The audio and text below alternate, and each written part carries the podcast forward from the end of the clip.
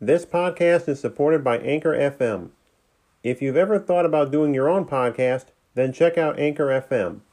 Anchor FM is a free podcast platform that allows you to record and edit your podcast right from your phone or computer, or your tablet if you got one. I really can't recommend these guys enough.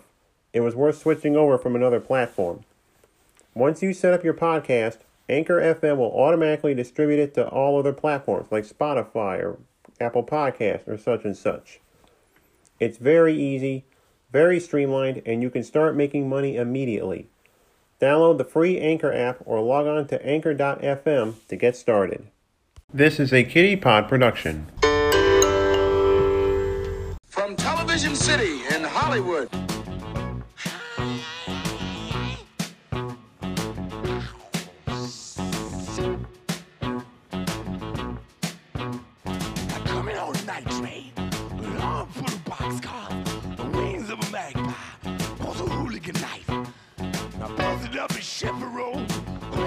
The Kokomo, cook up a mess of mulligan, got into a fight.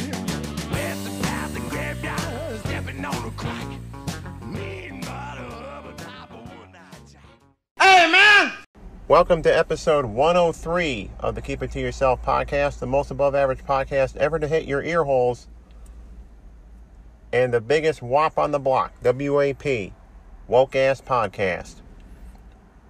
I'm your humble host. My name is always, and above all else, I almost ended the show early. Whoops.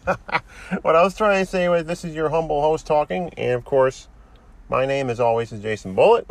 The regulator, innovator, dominator, creator, updater, pussy imitator, assassinator, baby. I'm the man the hour, the man with the power, too sweet to be sour.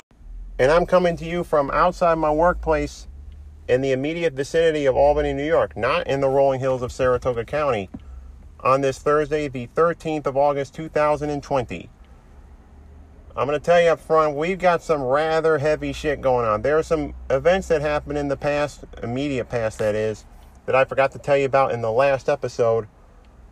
And then we're going to have a look back at 2003, as it's episode 103 of the Kitty Pod. And then we're going to get into some real heavy stuff that happened. And it's actually part of what happened in the weeks that were. And then to finish things off on a happy note, we're going to do the triumphant return of Jason's Sports Corner. And all the usual BS. All that and more coming up. But first, let's get my plugs out of the way. You can follow me on Twitter, and by me I mean this podcast, and well, two of them really, at Kitty K I T Y underscore podcast on Twitter. New episodes of the Keep It To Yourself podcast and my true crime podcast, CR Crime, are on the social media. There's also the Keep It To Yourself Facebook page. Well, I haven't done a separate page for the True Crime podcast is beyond me. I should probably change the name of that if I'm a, if I'm able to do so. My civilian Instagram is Jason underscore 51838. So that's the social media plugs out the way. So, what's the world been like to J. Michael Bullitt, you ask, in these coronavirus induced times? Well, I've had two social gatherings, one small, one slightly bigger, but less so, given the times in which we live nowadays. My friend Lindsay Stevens and I had two such meetings that I forgot to mention, one of which I forgot to mention in the last episode. Just before July 4th weekend, me and Lindsay met up at Congress Park, had a little walk down there, didn't really have much for dinner. She wound up getting it from this Chinese place, but we after we were walking the park said, "You want to get frozen yogurt?" I said, "I'm up for it. I'll do it." And so I went to this place called, called Plum Dandy. Stutter step there, never mind. And here's how different it is in COVID times. I'm glad these small businesses are open and hopefully they'll survive the pandemic, even though a number of them may well close their doors for good. And here's hoping they don't, some of my favorites. Now, in the olden times, you go to Plum Dandy, you, you just scoop out, or not scoop out, you put your bowl into the soft serve machine things, pull the handle down, get some, and then you walk over to where the toppings are. Back in the olden times, hold on one second. I should give me a microphone. Anyway, back in the olden times, after you're done, you know, getting your yogurt in the thing there, you would go over the toppings bar and see all the handles out. Like, okay, this looks good. I'll put in some mochi mochi. I'll put in some caramel turtles. You know, this, that, and the other. Hopefully, you don't pay too much because you're paying by the ounce. That's a whole other story. Nowadays, you got to hand your thing to the woman, to the person behind the counter, behind the plexiglass. You got to tell, okay, I want, uh, you know, I want mochi mochi. I want the caramel turtle thingies you know, the Heath bars, you know, one thing or another like that. And then you you're all done. Said, yeah, just give it back to me. I'll go pay for it and get on my merry way. And we did that. So a lot of changes there. Then the following month, which was about two weeks ago when you're hearing this, when this drops, I need up Lindsay again.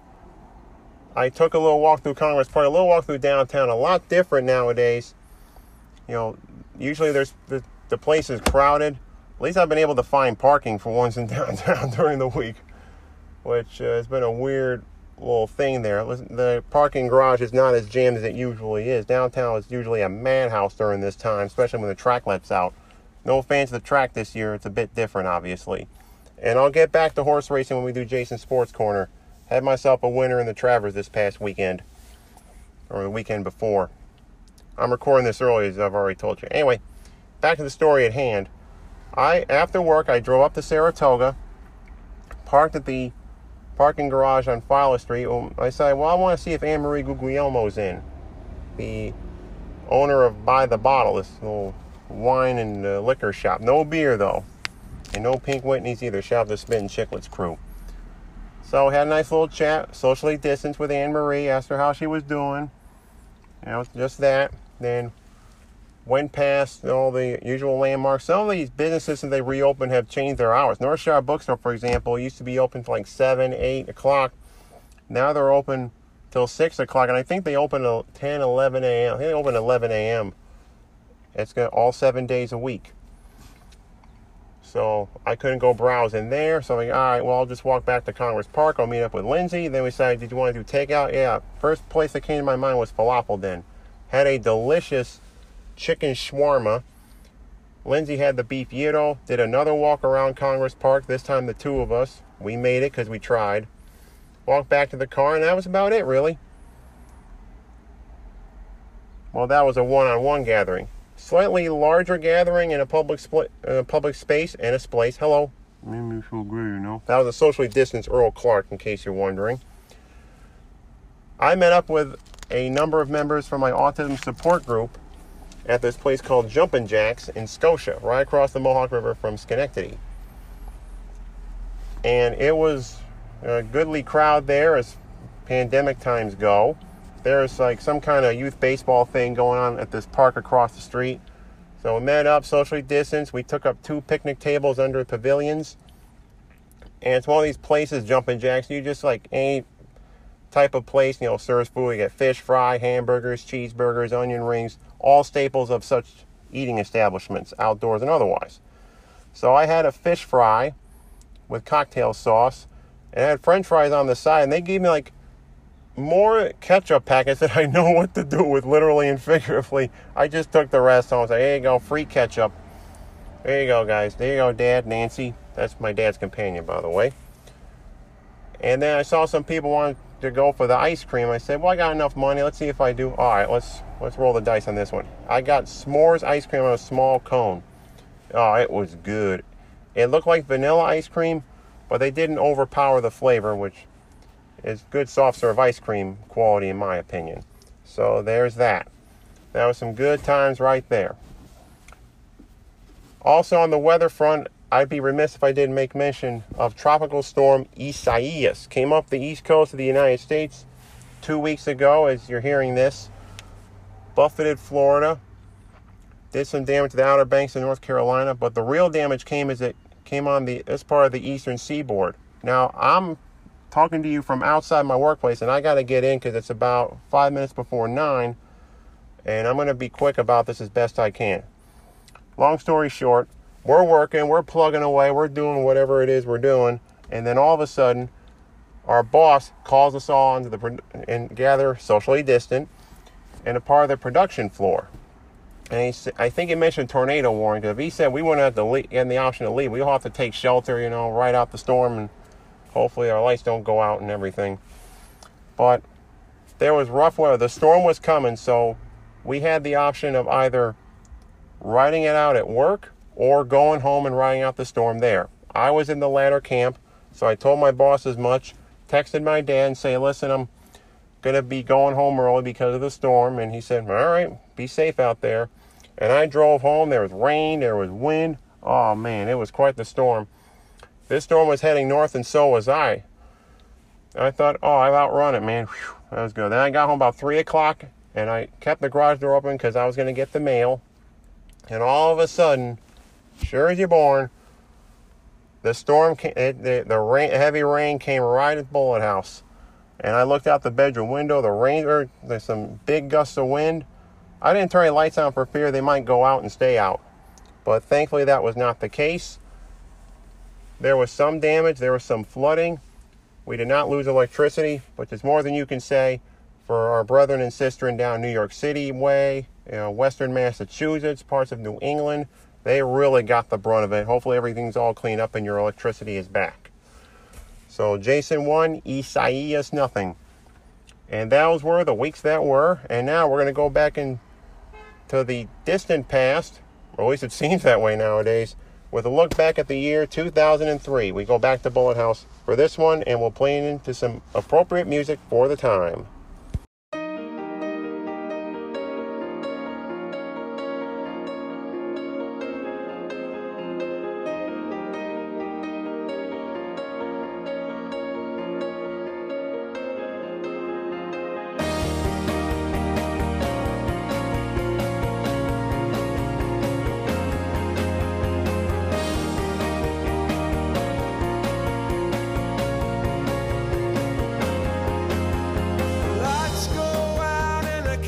Weeks to play this song, this is Clocks by Coldplay.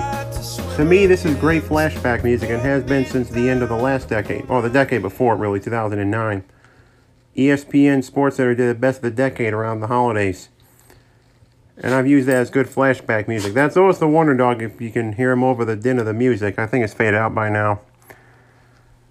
As Clocks by Coldplay. In case you're wondering what the number one song on the Billboard Hot 100 was of the week of August 16th, 2003. Not that you care to know, it was Crazy in Love by Beyonce and Jay Z. Featuring Jay Z. He played a partner. Anywho's, it's did not play that there. It was actually Chris Martin's finest. Remember, Blood, the rush of blood to the head. Hello, made me feel great. Earl Clark number two from a safe distance. And Otis isn't helping either. Otis the Wonder Dog, by the way. Come on, Otis. Throwing my concentration off here. Anyway. A little look back at 2003. We're going to keep this brief given the main subject of this week's episode. In the news, the biggest story I remember, there are two of them really. The first one I remember, the Iraq police action. That started the day of the NCAA tournament, or the night before, really. ESPN wound up airing the first bit of games on CBS in the first round. Was a police action. It wasn't a war, it's a police action. We got out of there, thank goodness. We also captured Saddam Hussein, too. That was two days before my 21st birthday.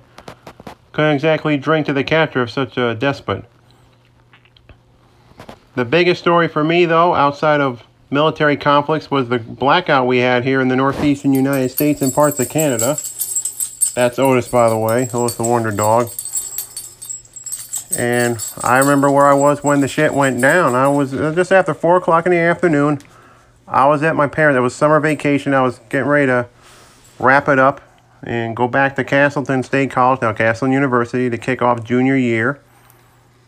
I just went out and shot hoops in the driveway in the front yard of my parents' house, and I'm just sitting on the bench, just whiling away the time. Then all of a sudden, I didn't know what happened until my dad went looking for me, and he said, Hey, Jason, just so you know, the power's out. Like, oh no, what happened? I thought, well, something had happened, you know, car ran into a pole. Uh, or there wasn't a thunderstorm. It was a rather a nice day out from what I could recall. And then I had my little portable analog TV. This how long ago this was, kids. I had this three inch color television set that I got as a birthday present for my 19th birthday. And that was my only source of entertainment. Like, I didn't have the computer, the TV, working. Nothing was working. Completely out. And it turns out we weren't the only ones suffering a blackout. New York City, Cleveland, Buffalo, Toronto, Canada, Philadelphia. This was a wide piece of real estate. Like the eastern may as well have been the eastern third of the United States at that point. It all started in Ohio with a storm there. A tree got on some wires, then all this stuff happened. One thing led to another. Next thing you know, millions and millions of people were without power, the Bullitt family included. I don't think we got it back till about 7.30, 8 o'clock at night from what I recall. So there you go. That's where I was when the lights went out, August 14, 2003. 17 years ago tomorrow as I record this, believe it or not. We had some bad news as well, too. It was the height of the SARS epidemic. We're at the first wave of the COVID 19 pandemic. SARS came to, well, it didn't come to the United States, thankfully, but I think it came to Canada, like Toronto. That's so long ago from what I remember watching the news. February 1st, uh, tragic story the disaster involving the Columbia Space Shuttle. All seven astronauts aboard were killed, including the first Israeli astronaut, Ilan Ramon. And later that month in February, was the nightclub fire, the station nightclub in West Warwick, Rhode Island. Great White, the band was playing indoor pyrotechnics in a cramped space. Certainly not allowed these days with the pandemic and everything. Everybody tried rushing for the exits, and 100 people or so lost their lives, sadly. Don't remember much in the news of 2003. I guess selective memory. That's how it is. No debuts and debuts to list off. But we did have some passing away here, and I'll talk about the big D in just a moment. No, not that. Way serious and more heavier stuff to come. But these are the people who left us in 2003, and there were some biggies. In fact, this was the year I became familiar with celebrities dying in triplicate, in threes, within any span of time. The first full week of September 2003 saw the deaths within a week of each other of Warren Zevon, a great songwriter and singer who gave us such hits as Werewolves of London. I play that every Halloween, just rock that. It fucking slaps, dude. Johnny Cash, a great country musician, legendary. What more can you say about him? And actor John Ritter, whom I remember from this long forgotten series called Hooperman. And of course, he made his name on Three's Company back in the 1970s, and at the time of his death was starring in a sitcom called Eight Simple Rules for Dating My Teenage Daughter. And what a sad loss that was. I first became aware that the rule of three, celebrities dying, they always happen in threes. More often than not. There were some more obits. Bob Hope, this hit kind of close to home for my dad.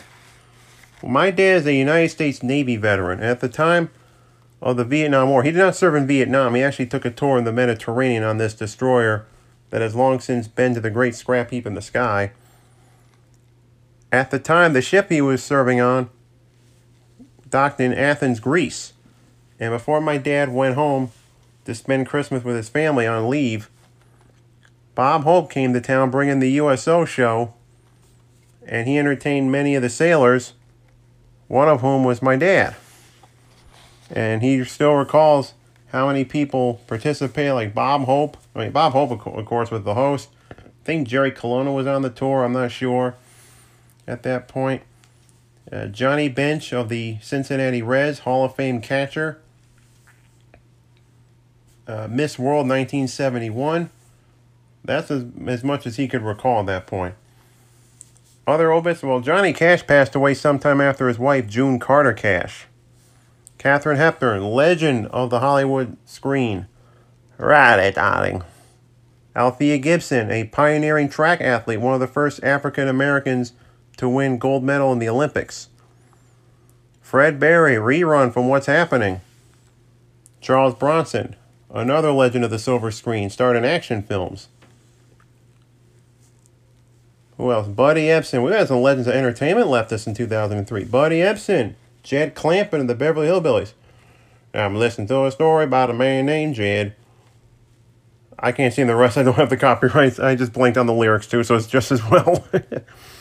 Richard Crenna, legendary actor of the screen too. Jonathan Brandis, if you watch Stargate, you know that's about that Stargate, it's Star Trek, I think. Should have written down their occupations in life when I did this. Elia Kazan. This was a legendary and also controversial director. Elia Kazan, I saw in this Intro to Film Studies class senior year in college his magnum opus, what many people consider to be his magnum opus, On the Waterfront with Marlon Brando and Eva St. Marie. A a contender. A club somebody. Eli Kazan unfortunately got he got outed in Hollywood for quote unquote naming names of those in Hollywood who were suspected of being members of the Communist Party. Robert Stack, another legendary actor. I got to know him for two roles, one on television and the other in movies. On television, he was the host of this movie, this not movie. it's late, folks. Anyway, Robert Stack. I first got to know him as the host of this television program that aired on NBC called Unsolved Mysteries. And it's rather fortuitous I bring it up because there's the reboot on Netflix. I haven't watched a single episode of that. I'm going to be truthful with you. However, years later, I also got to know him, and he was a serious actor, but he did have a comedic side. When he when he is, it was in this movie called Airplane. I've talked about it before. Just recently celebrated its 40th anniversary. That was about a month and a half ago, and he played the captain in the air traffic control tower, trying to help Robert Hays land the plane as a spoof of all these airplane disaster movies like the Airport series, etc., etc. Gregory Peck, another legend of the silver screen, had the great turn as Atticus Finch in To Kill a Mockingbird. Donald O'Connor, another legend of the screen. Who else are we looking at here? A legend of television, public television, that is. Mr. Rogers, Fred Rogers, that is. You may recall back in 2018, I remember we celebrated Mr. my my friend Tony's birthday, and we celebrated the day of my birthday. And for presents, I got two things related to Mr. Rogers. The first was this documentary called "Won't You Be My Neighbor." It was all about the history of Mr. Rogers' Neighborhood on PBS. My sister hated Mr. Rogers. I didn't care particularly much for him either, but I enjoyed the documentary. And there's also a DVD of this PBS special called It's You I Like. I like the documentary way better, but that's just me. Another legend of television, Art Carney. Hey, Ralphie Boy!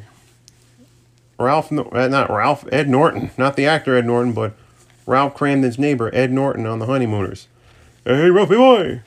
Nell Carter, give me a break. We lost her in 2003. Larry Hovis, you may remember him from either Rowan and Martin's Laugh-In or Hogan's Heroes. Strike out that which does not apply. Bobby Hatfield, the Righteous Brothers. I remember hearing that death. Uh, uh, fall of 2003, I interned at this radio station in Rutland, Vermont. Made the drive from Castleton to Rutland. And I heard one of the songs on my way into the studio of the radio station. Little Eva, another great songstress, singing The Locomotion. That was her big hit back in the day. Maurice Gibb of the Bee Gees. That was sad when we lost him. Johnny Paycheck, take this job and shove it. He took that to the heavens with him in 2003. Nina Simone, great songstress of way back when. Edwin Starr, another great musician. War, huh, yeah, what is it good for? Absolutely nothing. Say it again. Michael Jeter, another great of acting on the silver screen. Buddy Hackett, a legend in comedy. None of this stuff would fly today, especially the Orabi in Nagasaki. None of that stuff. Buddy Hackett was an absolute legend in comedy and a legend in Las Vegas before he made it big on the national mainstream. He and Shecky Greene. This is a great book in front of me called The Comedians by Cliff Nesteroff. If you're a fan of comedy like I am, I highly recommend by any means necessary to get this book. You are going to enjoy it. Buddy Hackett was known for toting a gun. He was darn funny, but offstage, he was tight with Shecky Greene, despite the fact that Shecky was known for tipping him back, and Buddy was known for packing heat wherever he went on the strip. According to Mr. Nesteroff, Hackett's gun toting and Greene's drinking coalesced one night in a violent desert struggle. I'm quoting, I'm quoting and quoting Cliff Nesteroff. I'm quoting, help! I am quoting Cliff Nesteroff. How now Brown Cow Russell Westbrook has a wide array of wrestling reels. All right, back to the quote here. Hackett's gun toting and Greene's drinking coalesced one night in a violent desert struggle. Greene says Buddy found me in a bar and came in with a portfolio under his arm, a gun in the portfolio. I fired a guy that worked for him who was also my gardener. Buddy came in and said, That man needs new teeth. I said, Well, go buy him some new teeth. He said, No, you should buy him some new teeth because you fired him. We went across the street and started gambling and drinking. It was enough to help out the fire gardener. They went into, according to another guy named Pete Barbutti. They went to the casino, started gambling. Buddy Hackett won himself $1,200 playing craps. Nesteroff goes on and says it was enough to help out the fire gardener. But by that point, both Greene and Hackett were blotto. That means they were drunk to the gills. Greene says, We made a lot of money. We're walking across the street. As I'm walking, Buddy stands in the middle of the street and says, You know something? You're a Waldo. I said, What? He's in the middle of the fucking street. I said, I'm a what? He said, Not only that, you're a double Waldo. Nesteroff says, Greene says he had no idea what that was supposed to mean, but it's something you should never call me when I'm drinking. Oh, wait, that Greene said that, not Hackett. Whoops, I must be drunk. Anyway, Greene continues, So now I walk back. I said, I'm a fucking double Waldo? He's got the gun out. I punch him in the fucking stomach. As I'm walking away, he comes running and jumps on my back. I flip him over my back. I put my foot on his throat. I said, If you get up, buddy, I'm going to kill you. I reached down, took his gun and car keys, and threw them into the desert. I said, Now don't get up. About three hours later, my phone rings. Hi, Shecky, it's Buddy. You know, if someone was with us this morning, they would think we didn't like each other. That's Buddy Hackett right there. He passed in 2003. Marc-Vivien Foé, to those in the sports world, he died during the Confederations Cup on the pitch. And what a shame that was. More sports in a moment, in case you're wondering. Larry Doby, the first African American player in the American League, came up several years after Jackie Robinson. Earl Hindman. You may not know who Earl Hindman is, but he was the guy who played Wilson on Home Improvement back in the day. He was Tim Allen's neighbor. Lynn Thigpen. You may not know who she was, but as a kid, I was a religious viewer of this program called Where in the World is Carmen Sandiego? And Lynn Thigpen played the person responsible for finding the agents of control, or whatever this agency was, to go get Carmen Sandiego or some of her uh, accomplices in robberies. They even mentioned Saratoga at one time. Yato. I was very psyched. Dave DeBusschere, legendary player of the New York Knicks, passed in 2003. Gregory Hines, actor and tap dancer. Hume Cronyn. He was also a great actor, too. I think he danced as well. David Bloom, journalist who died in Iraq. We're just speeding along here. If you're a wrestling fan, you were in mourning for Miss Elizabeth, who served as the outside the ring wife of and in the ring valet of the Macho Man Randy Savage. And of course, she was part of the storyline in 1989 WrestleMania 5. The Mega Powers Explode. What a great storyline that was. Keiko the Whale. You may not know who this mammal was, but he was the whale in Free Willy, the 1993 film. Sheb Wooley. He was the guy who sang about the one-eyed, one-horn flying purple people eater. And finally, to wrap up this rollicking list of obituaries, Barry White, the great soul singer of the 1970s. He had the deep voice. Can't get enough of your love, baby. But what I remember of Barry White is a particular set of bloopers that he did doing commercials back in the day. Hi, this is Barry White. Please join me on Friday, Saturday, and Sunday, May 8th, 9th, and 10th for the first, for the first fucking thing. I'm cutting a fucking spot, Tony. Jesus. Hi, this is Barry White, and Paul Quinn College cordially invites you to a weekend in Texas on Friday, Saturday, and Sunday, May 8th, 9th, and 10th. As the shit. Hi, this is Barry White, and Paul Quinn College cordially invite you to a weekend in Texas on Friday, Saturday, one more time. Saturday and Sunday. Shit. Moving on to pop culture, as always, to end this segment, we go to the sports world now, where the Miami Marlins in Major League Baseball won their second World Series in a decade by defeating my club, the New York Yankees, in six games. However, the Yankees' 2003 postseason was not without its highlights. Game 7 of that year's American League Championship Series, bottom of the 11th inning, saw the current Yankee skipper, Aaron Boone, face off against the Boston Red Sox. One pitch, one swing. Why should I spoil the ending? Let's hear it right now. Howard side at five as we go to the bottom of the 11th. Here's Aaron Boone to lead off. His first at bat of the game. There's a fly ball deep to left. It's on its way. There it goes. And the Yankees are going to the World Series. Aaron Boone has hit a home run. The Yankees go to the World Series for the 39th time in their remarkable history. Aaron Boone down the left field line. They are waiting for him at home plate, and now he dives into the scrum. The Yankees win it six to five. Ball game over. American League Championship Series over. Yankees win. The Yankees win. What a memorable call by John Sterling and former ESPN SportsCenter anchor Charlie Steiner, who in 2005 or thereabouts later went on to become the play by play man for the Los Angeles Dodgers. In the NFL, the Tampa Bay Buccaneers won their first and today only Super Bowl. Kind of an eh affair against the Oakland now Las Vegas Raiders. The San Antonio Spurs won their second ever NBA championship in 2003. The New Jersey Devils won their third ever and to date last Stanley Cup in the National Hockey League. Ohio State won their first ever NCAA football championship. There ain't going to be much of it this year in 2020, but in 2003, well, 2002 season, bowl games played 2003, you get it. The Ohio State Buckeyes won their first NCAA championship since the days of Woody Hayes. Hey, that rhymes. While in basketball, the Syracuse Orange won their first ever NCAA men's basketball tournament, defeating Kansas on a last second block by Hakim Warrick, and the celebration was on in central New York.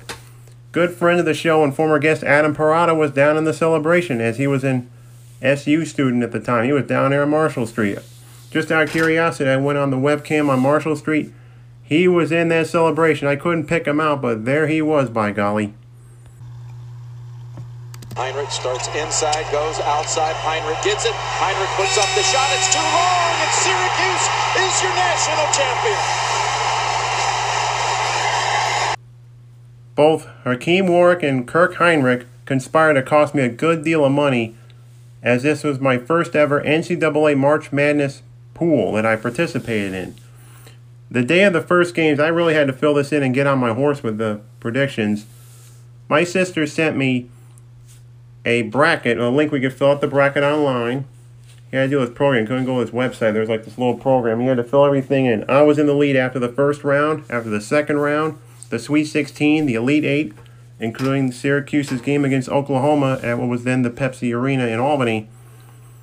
And I was in the lead going to the Final Four. I picked the Final Four correctly Kansas, Syracuse, and the other two teams, whose names escape me at the moment. Kirk Heimer had a air ball in the last seconds of the game. Syracuse wins 81 to 78. I was in line to win roughly $750. I think it was more than that. Probably a thousand. There was over a thousand dollars first prize, which for a college student like myself was a lot of money. But nope, I finished in third place and I won ten dollars. All for the love of money. Anyway. Also in sports, there was the throwback craze. I really got in on all that. I have an old school Montreal Expos hat, and now the Montreal Expos are history themselves. I got that at Cooperstown when I visited on winter break that year. The NBA really got going on that whole deal. Mitchell and Ness had himself a banner year.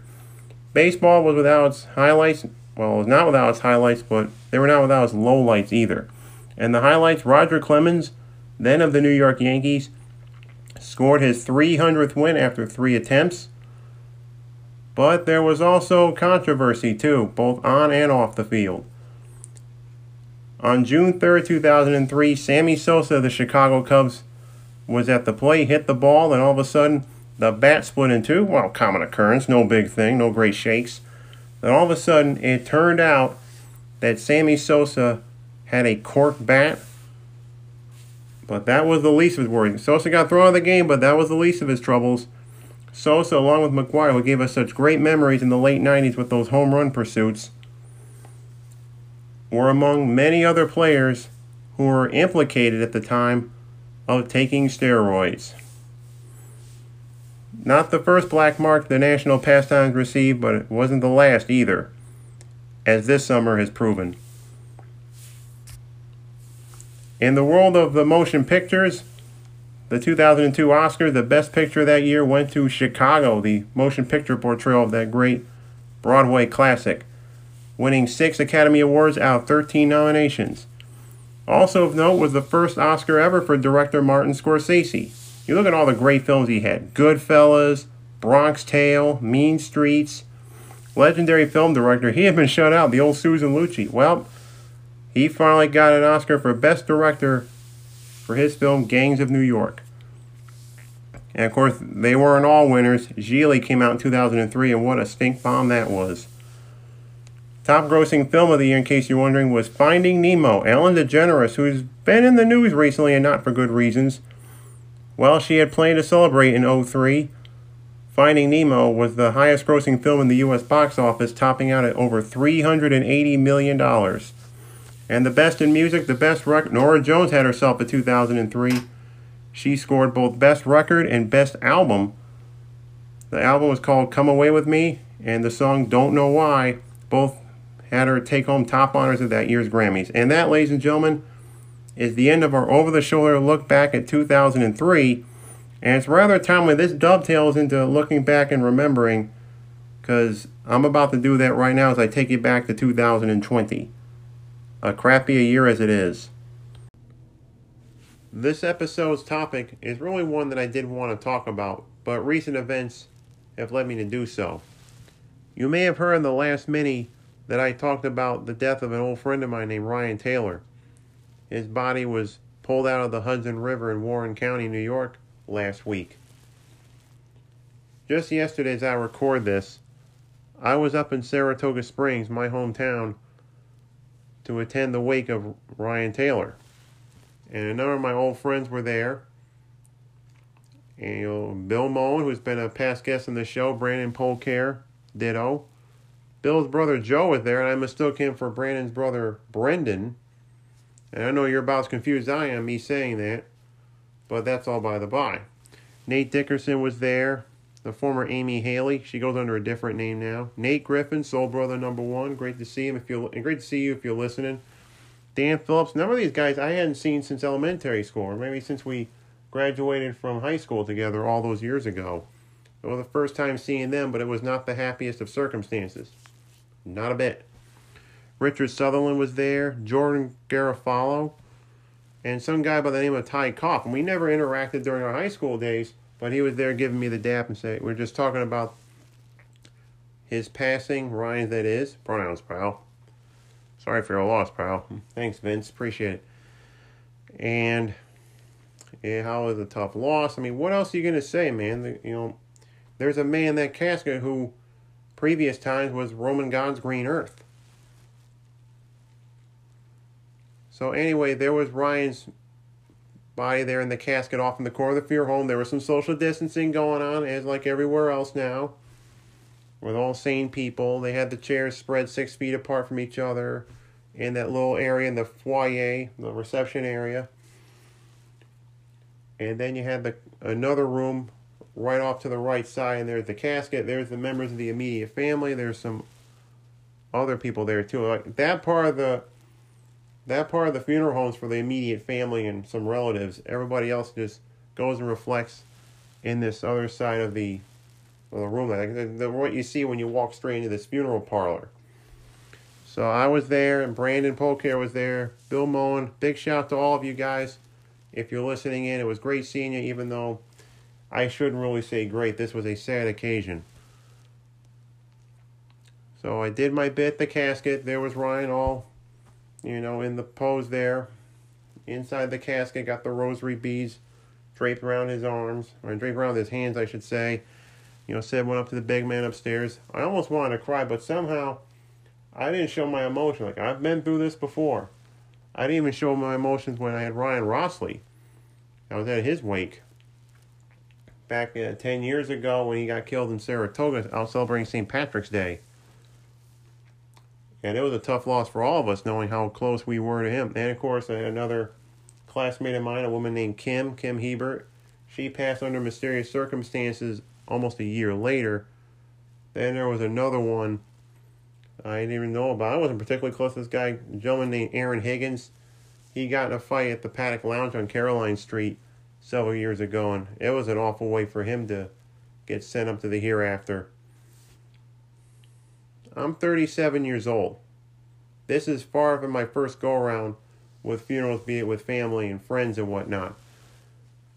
I started this podcast as a reaction to a death I had in the family. My mom, Lois Bullock, God rest her soul, passed away almost three and a half years ago in Boston. And it was a tough occasion for everybody, as can be expected. She was at Brigham and Women's Hospital in the intensive care unit at that hospital in Boston. And me, my sister, we drove over. We, you know, I told the story before. We met up with my uncle Al, my uncle Sid, and we met the outlets in Lee. We drove all the way to Boston. We met with my dad, and I saw my mom for the last time, just sitting in that bed. It really hit home. Like, this is a beloved member of the family. She's going to be gone, and then 24 hour plus hours later, I get the call from Dad just after 9 o'clock on the 30th of March 2017. She's passed away. That's it. It's over. Thanos has snapped his fingers. See you in the hereafter, in the sweet by and by. It was a tough loss for everybody. Biggest L I've taken, and there's going to be plenty more. I just know it. I attended my first wake for a friend. I couldn't believe this was he was going to be the first to go. Well, I didn't know about this other person named Mike Robinson. He took his own life at such a very, very young age. And I didn't know about it until years after the fact, like when I first joined Facebook. One of my friends posted a picture of his final resting place at the cemetery somewhere in Saratoga. So we've lost a total of five classmates, and we don't even have our 20th anniversary reunion until next year. I had to jump ahead here, but there are some other details that I wanted to point in. I'll get to more reflections on death and dying and growing older, the aging process, such a hard thing to go through, but go through it we all must, because that's how it is, man. A little lighter note here. After I was done, you know, just reflecting and milling, you know, just like any gathering pre pandemic, you know, everybody was wearing the mask. I doubt there's some social distancing going on, but people were wearing masks inside the funeral parlor when they went to pay respects and all that. You know, you know, said hello to the family and you know, expressed my condolences in person. I'm sure Ryan would have loved that all this all all of his friends or most of them anyway had come out. I went for the evening session. That's when all this took place. There were some people that came earlier in the day. I just out of curiosity looked through the the book of condolences, see who signed in, who was there to pay their respects. A number of people were there in the book. But back to the lecture at hand here. There was a little gathering, and I say gathering in the loosest of all possible terms. There was this gravel parking lot out back of the funeral home, and way this is set up, there's the funeral home, and then way back of the funeral home in this parking lot, there's the local Elks Lodge. It was right behind us the whole time, but we're staying at the funeral home. And I got tipped off. I was getting ready to say goodbye to some people because I was going to leave pretty soon. Just, you know, say, hey, man, tough loss. You know, stay strong, brother, all that. Hope you didn't hear that. Was a little burp. Breaks attention. So I go walking back, bust my LL beans trying to get to this thing. And there's the rest of the guys. Dan Phillips is there. Richard Sutherland's there. Jordan Garofalo. Nate Griffin's made his way over there. And there, one of the guys who showed up to pay his respects to Ryan. Got this big old pickup truck. He got a little tailgate going, and there's this giant cooler. And I open up, hey man, you want a beer? I said, sure. All right, so I get handed a can of Miller Lite. And I suggested before I sip, hey, let's do a farewell toast to Ryan. So we did. Gave a little farewell toast. I did a sip, and I caused quite a reaction. It was some laughter. Just like I made some memories that day.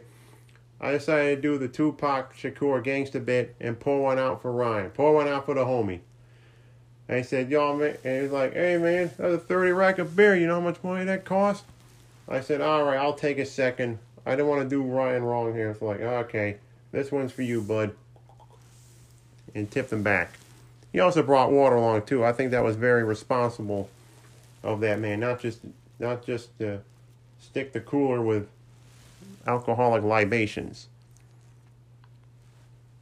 So I drank part of one can, then poured most of it out, got the little hamster in the first, and then say, all right, I, I better do this right. I'll do a second. I didn't drink the whole first. Now I would have been just absolutely no condition to drive. I drove all the way from work to Saratoga. You know, so I created memory that day. It was uh, a bit of levity in what was a very difficult day for everybody, me included. Well, more so than others.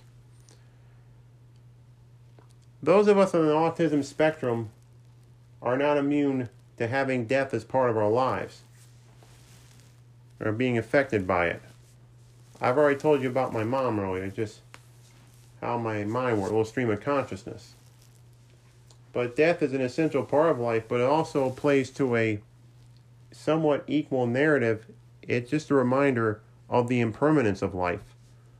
The old saying goes, here today, gone tomorrow. Don't I know it? I'm 37 years old. I've attended funerals for both my grandparents on the dad's side of the family, the lone grandparent I had on my mom's side of the family, and now my mom. And I've attended wakes for most, if not all, my friends from high school who are no longer with us among the living, but are with us in spirit floating through the cosmos. And you see the impermanence of life not only with the loss of human beings since this pandemic began in the middle of March, about a good five months ago. Everybody around the world, not just in the United States, not just in New York's capital region, not just Saratoga County, New York, the rolling hills thereof, have seen their lives change.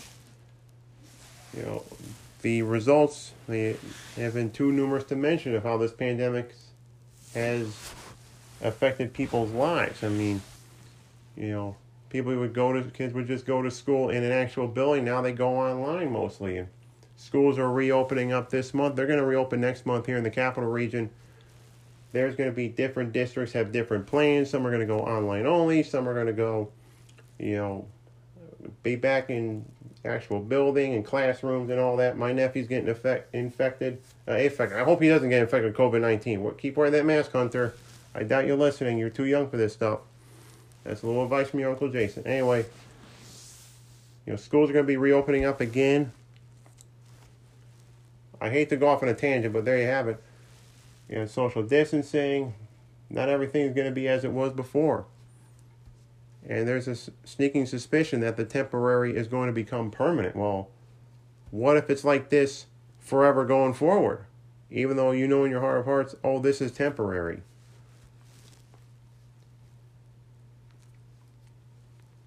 who knows when? Like, we'll get a vaccine. There's hope there. Hopefully, it won't be Russia because I know that crackpot Putin said, "Hey, develop a vaccine. If we don't treat COVID 19, it certainly help you attack against vampire. You know, I don't know. I give daughter it, she be able to fight vampires and also bears. And who knows, probably ride bear chest on a horse just like daddy. All right, a little levity in a very heavy subject. I hated to go down that road, but there you go. I overheard in the funeral home that the older you get, gatherings of this magnitude, pandemic or not, are usually the purview of weddings and funerals of your friends, and it's more the latter the later in life you get.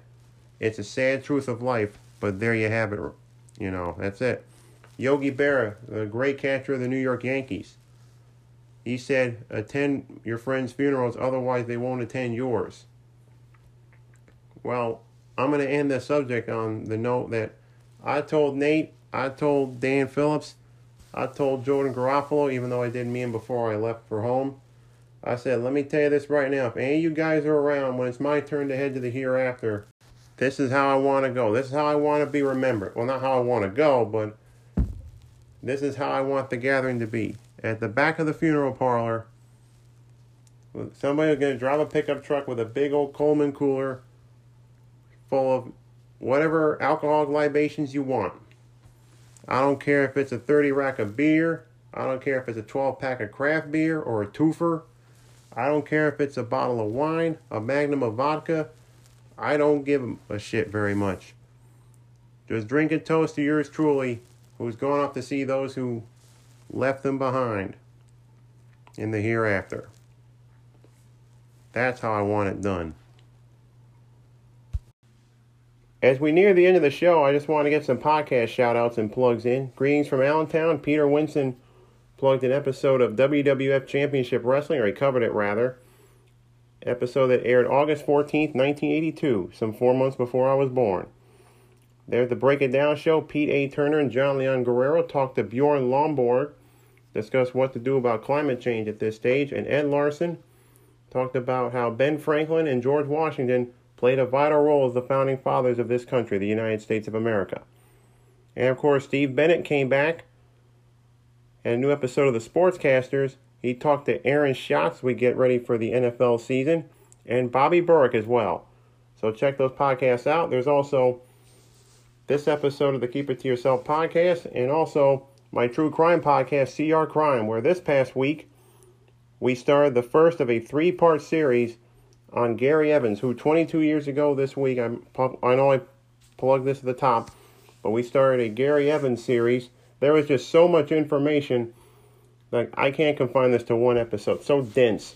So we're going to confine this to, well, I cannot confine it. We're going to spread it out to three episodes. Part two will be out the week this drops, and part three will be the end of August. So check all that stuff out. And also, as far as this podcast goes, you can subscribe on Apple Podcasts. You can listen on Spotify, Google Podcasts, or a podcatcher of your choosing. If you have a podcatcher that allows reviews to be written and left, please do so. Give us a good up and a five star review when you get the chance. I thank you for it.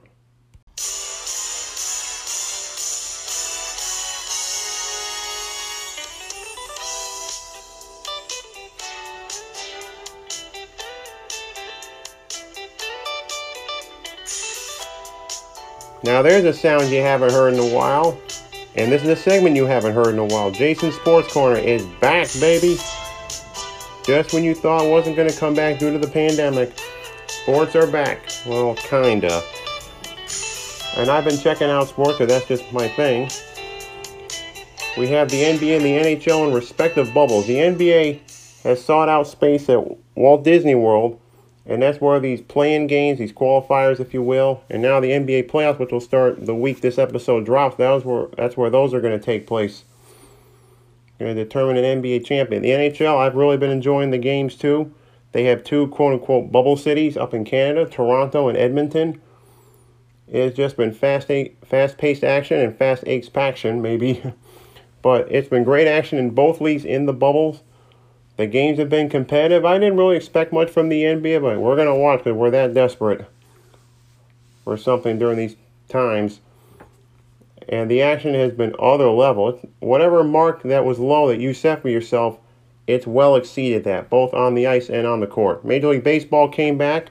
It's impossible to do such sports in a bubble, especially how spread out the teams are.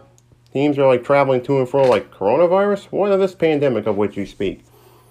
You had the Houston Astros. They uh, they charged the dugout of the Oakland A's the other day. I put on the Instagram story, what's the over/under that the MLB season gets canceled because of all this? I said three days. Well, some apparently still going on. So if you had the over, congratulations. Go and collect your winnings. Yankees, though, despite the fact that MLB is not in a bubble, Yankees swinging a hot bat, man. Aaron Judge. All rise. However, he got himself injured and there's fear that he could be set back more than was previously expected. But still, the Yankees are rolling along here. Hopefully, we'll get another World Series in before too long, or the season gets shut down due to outbreaks of coronavirus. Except the St. Louis Cardinals shutting things down because a bunch of people allegedly went to a casino, which is probably one of the least cleanest places on earth. Let's be honest about this. And there's uncertainty whether the National Football League is going to have themselves a full season. I listened to the Steam Room, which is a podcast hosted by Ernie Johnson and Charles Barkley, both of Inside the NBA on TNT. And Stephen A. Smith was a guest. He said they'll get a season in unless health officials said, you know what, shut it all down, boys. And college football, there's been some big conferences that will not be playing games this year. The Big Ten, the Pac 12 won't be playing. Division Two, Division Three. My alma mater, Castleton, will now have football for the first time since 2008, and that was before the program was even founded. They even came up with the idea of having football in the Green Mountains of Vermont. So interesting, sad, but also joyous times in the world of sports. And that, ladies and gentlemen, is going to do it for episode 103 of the Keep It To Yourself podcast. I truly appreciate it now more than ever. Never take the audience for granted, never have, never will. Check out this in my true crime podcast, CR Crime, as I mentioned earlier, three times now. And I've already given the plugs. So thanks as ever for listening. I'll catch you on the next one, whenever that may be. And as always, and above all else, now more than ever, keep smiling. Wash your hands, wear a mask, social distancing, and all that. Stay safe, stay healthy. I'll talk to you soon. Bye bye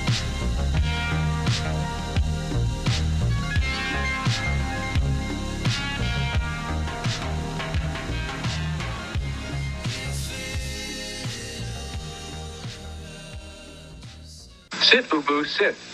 Good dog. I don't fool with no horses, boy.